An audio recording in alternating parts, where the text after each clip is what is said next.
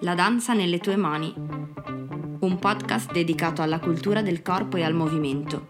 Questo è un luogo di condivisione delle esperienze e di idee intorno alla danza.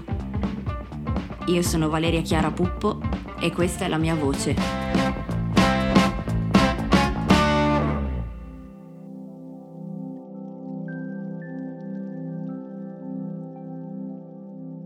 Il corpo come verbo.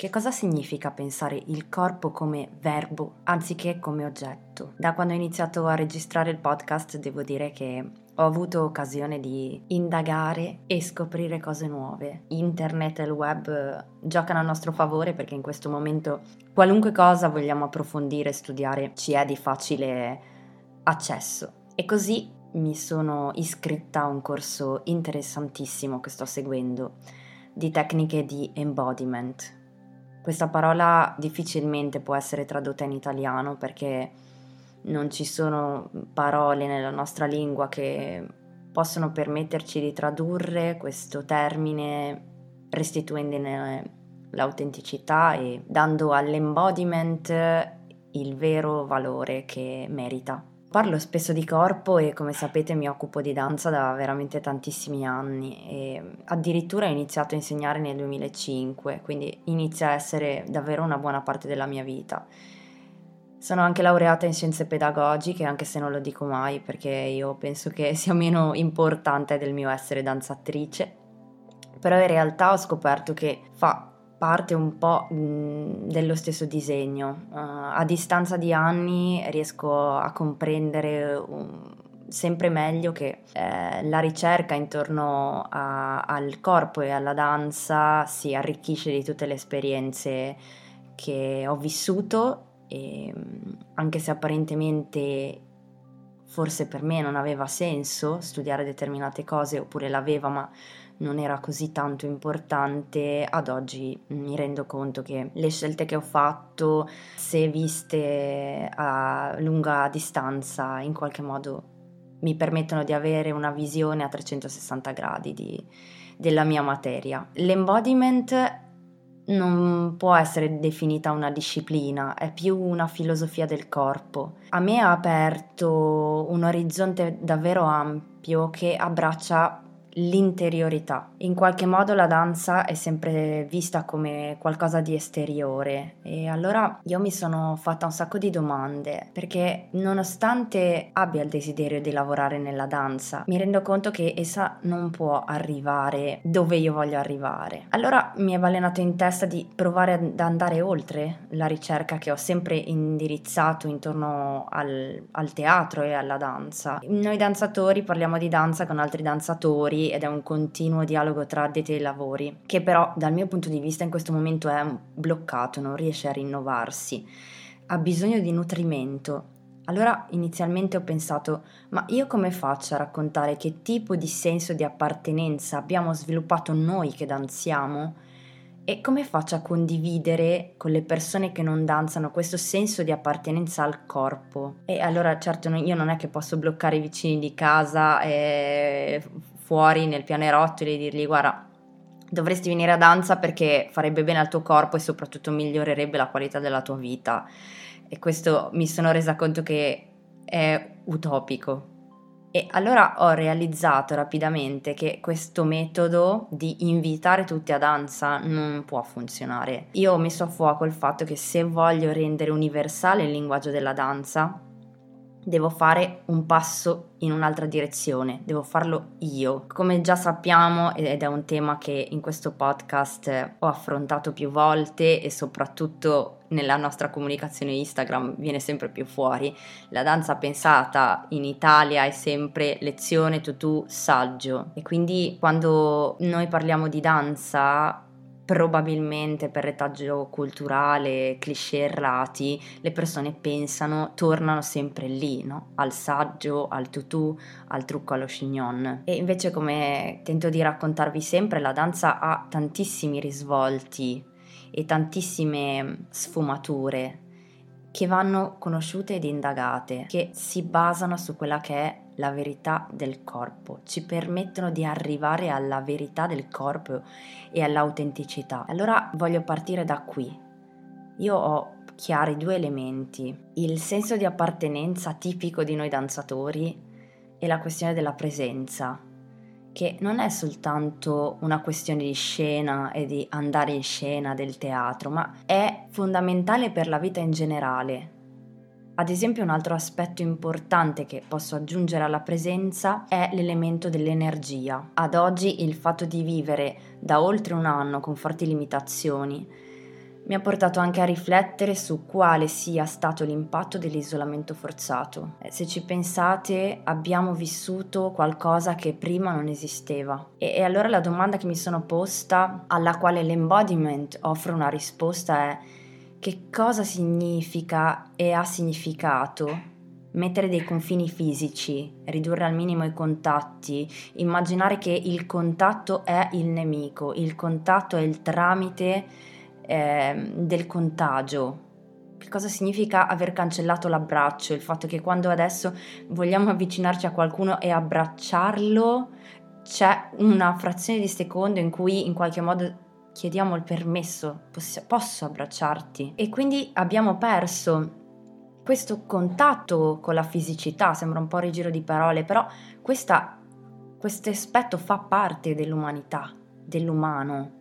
Quindi abbiamo perso relazioni col corpi e con lo spazio. Mi sono resa conto in questi ultimi mesi dove qualche classe è ricominciata e sono andata in presenza a fare lezione che le persone con la mascherina hanno ovviamente un senso, anzi io direi quasi che abbiamo i sensi confusi e quindi eh, l'organizzazione del corpo è complicata. Organizzare il corpo all'interno di una dimensione spaziale, dovendo rispettare delle regole, di non avvicinarsi troppo, non poter co- mh, mm, toccare i compagni, è qualcosa che non riusciamo a gestire e che ci confonde. I limiti che ci sono stati imposti non è detto che siano i nostri limiti e quindi sentirsi a disagio è anche abbastanza un sentire comune. Mi risulta chiaro che ci siamo un po' persi e quindi ho pensato che cosa possiamo fare, che cosa significa tutto questo? E come possiamo recuperare la relazione con noi stessi, perché chi è fortunato e vive in famiglia con altre persone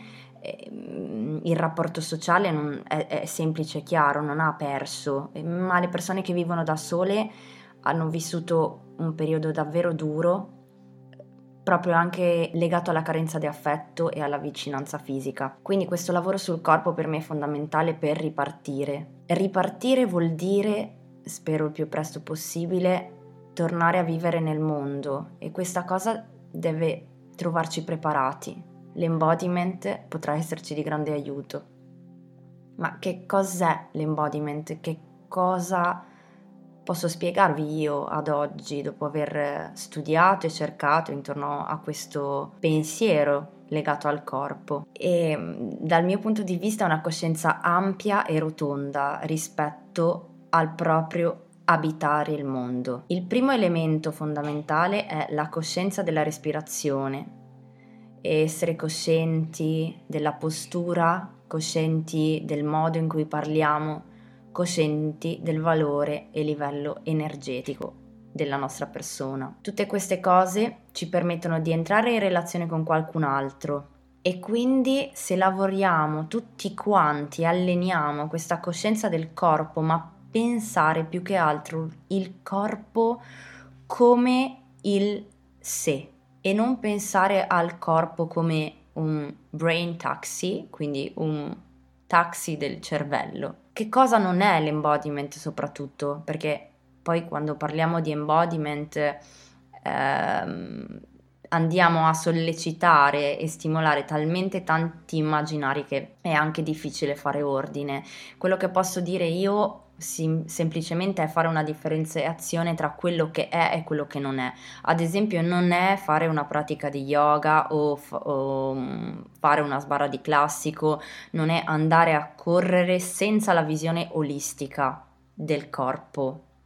Non è fare yoga con l'idea di postare su Instagram la foto e non è fare danza soltanto per guardarsi allo specchio e lavorare con quello maledetto strumento che invece che portarci dentro il corpo ci porta fuori dal corpo e perennemente ci proietta un'immagine eh, che dovrebbe soddisfarci, che dovrebbe farci sentire realizzati, che dovrebbe darci fondamentalmente un voto. Per quanto mi riguarda, io ho imparato, soprattutto a causa dei fallimenti della mia vita, ho imparato a analizzare e portare attenzione a quella che è la qualità della mia energia durante la giornata. Ad esempio, essendo una super cervellotica, io principalmente ritrovo che il maggiore lavorio durante la mia quotidianità è a livello della testa.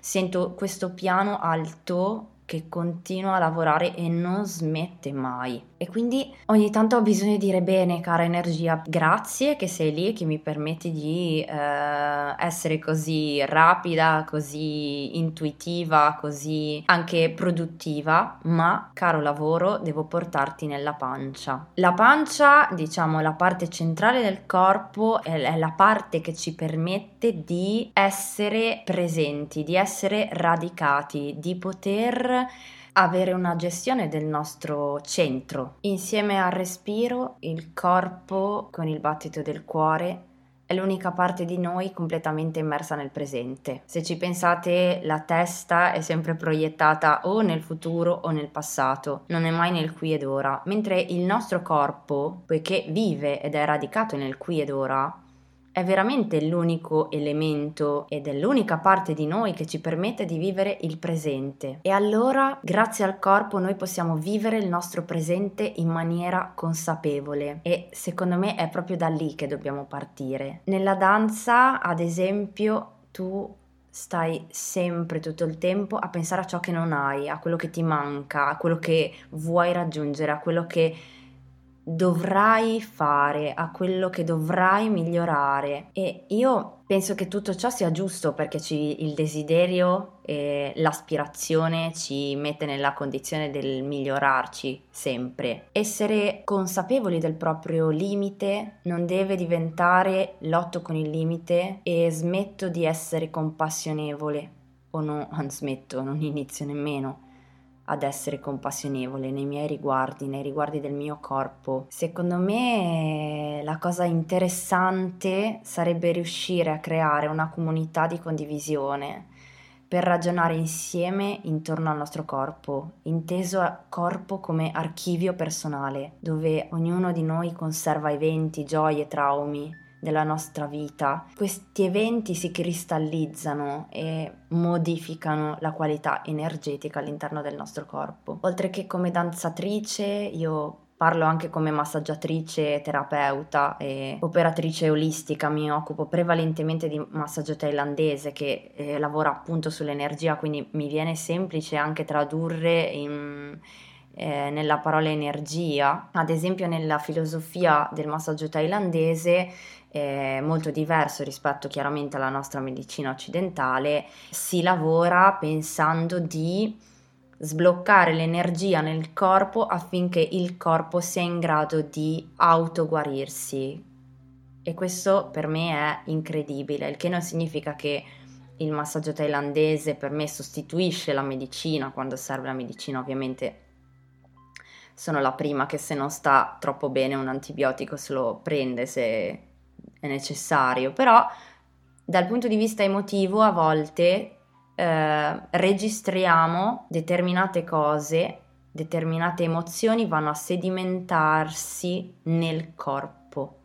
E allora la possibilità che abbiamo è prima che questi sedimenti si trasformino in qualcosa di cronico, possiamo sciogliere i blocchi energetici affinché questi canali si riaprano e l'energia fluisca liberamente e in maniera sana in tutto il corpo, io vi posso assicurare che si può fare, o almeno ci possiamo provare. Con questo pensiero arriviamo all'altro tema fondamentale, cioè che nel corpo risiedono le emozioni e se noi non ascoltiamo il nostro corpo, da un certo punto di vista non riusciamo ad ascoltare le emozioni. Se a causa di un trauma, ad esempio, oppure una ferita emotiva, noi abbiamo deciso per salvarci e per sopravvivere di scollegarci dall'ascolto del nostro corpo perché la sofferenza era troppa e ogni millimetro in più di pelle poteva veramente essere insostenibile da ascoltare. Allora, in, nel caso del trauma, per esempio, tutte le energie vanno incanalate per sopravvivere, per superare, per riuscire ad affrontare l'esistenza giorno per giorno e il corpo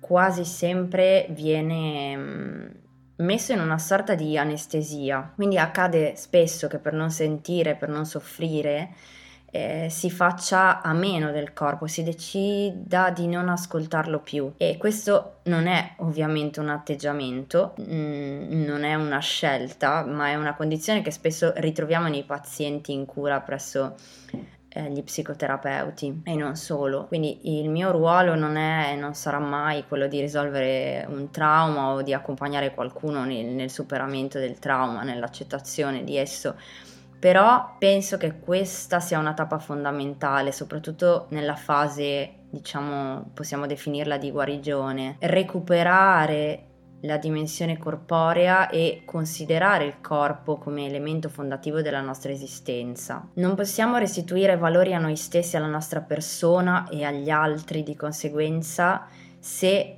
non lavoriamo nella direzione dell'accettazione e nella valorizzazione del nostro essere umani. Essere umani significa riconoscere il valore del corpo e se noi riconosciamo il valore del corpo, la nostra qualità della vita migliora. E se la mia qualità della vita migliora, io riesco a condizionare anche la qualità della vita delle persone che ho intorno. E quindi se io modifico il mio pensiero sul corpo e soprattutto se io evito da oggi di essere ingrato o ingrata al corpo, probabilmente riuscirò a modificare come una catena la qualità della vita e dell'esistenza di tante altre persone. Lo so, può sembrare una visione un po' utopica, ma io ne sono fortemente convinta e ringrazio tutti i giorni me stessa di aver scelto di danzare non tanto per i risultati ottenuti come danzatrice performer, ma proprio perché io mi sento un essere che vive in maniera consapevole, serena e autentica il corpo, restituendo ad esso la sua dignità. I miei sensi funzionano meglio e soprattutto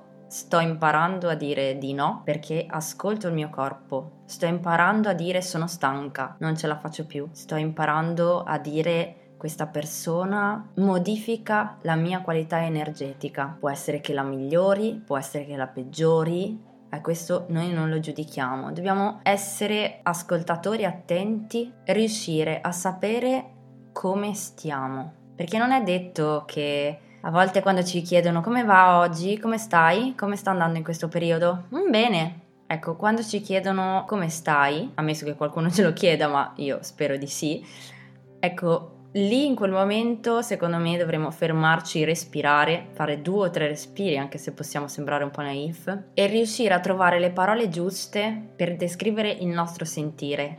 E quando dico bene, ecco forse questo bene o questo male può essere riduttivo rispetto a tutte le cose altre che possiamo dire ed è qui che arriviamo al titolo de- dell'episodio, il corpo come verbo il corpo come verbo vuol dire che è un corpo che agisce, è un corpo che esiste, non è passivo, perché si palesa tramite l'essere considerato. Nel momento in cui io mi rendo conto di essere un corpo e di non avere un corpo, ma essere, vedrete che tutta la prospettiva e il modo di interpretare il mondo, i sensi, le informazioni che riceviamo, gli incontri che facciamo cambierà completamente. Lo sviluppo personale di questa capacità può permettere lo sviluppo relazionale e lo sviluppo professionale.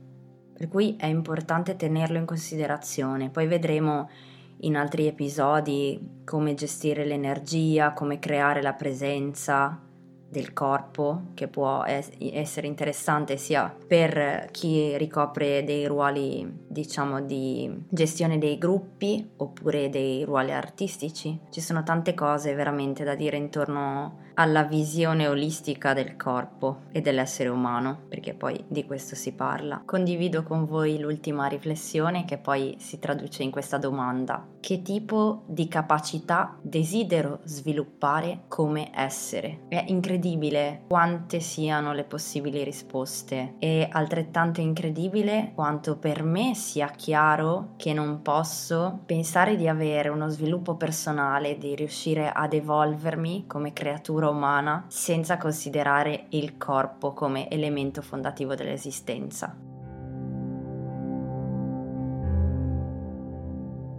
Spero che queste mie riflessioni possano esservi di aiuto. So che ci incontreremo ancora perché ho tanti progetti legati all'embodiment, quindi abbiate fiducia. Se non avete capito esattamente a cosa mi riferisco, vi prometto che continuerò a spiegare e lasciarvi ispirazioni legate a questa ricerca nuova che ho intrapreso. Vi abbraccio e mandatemi i vostri feedback che mi fa sempre piacere. Ciao!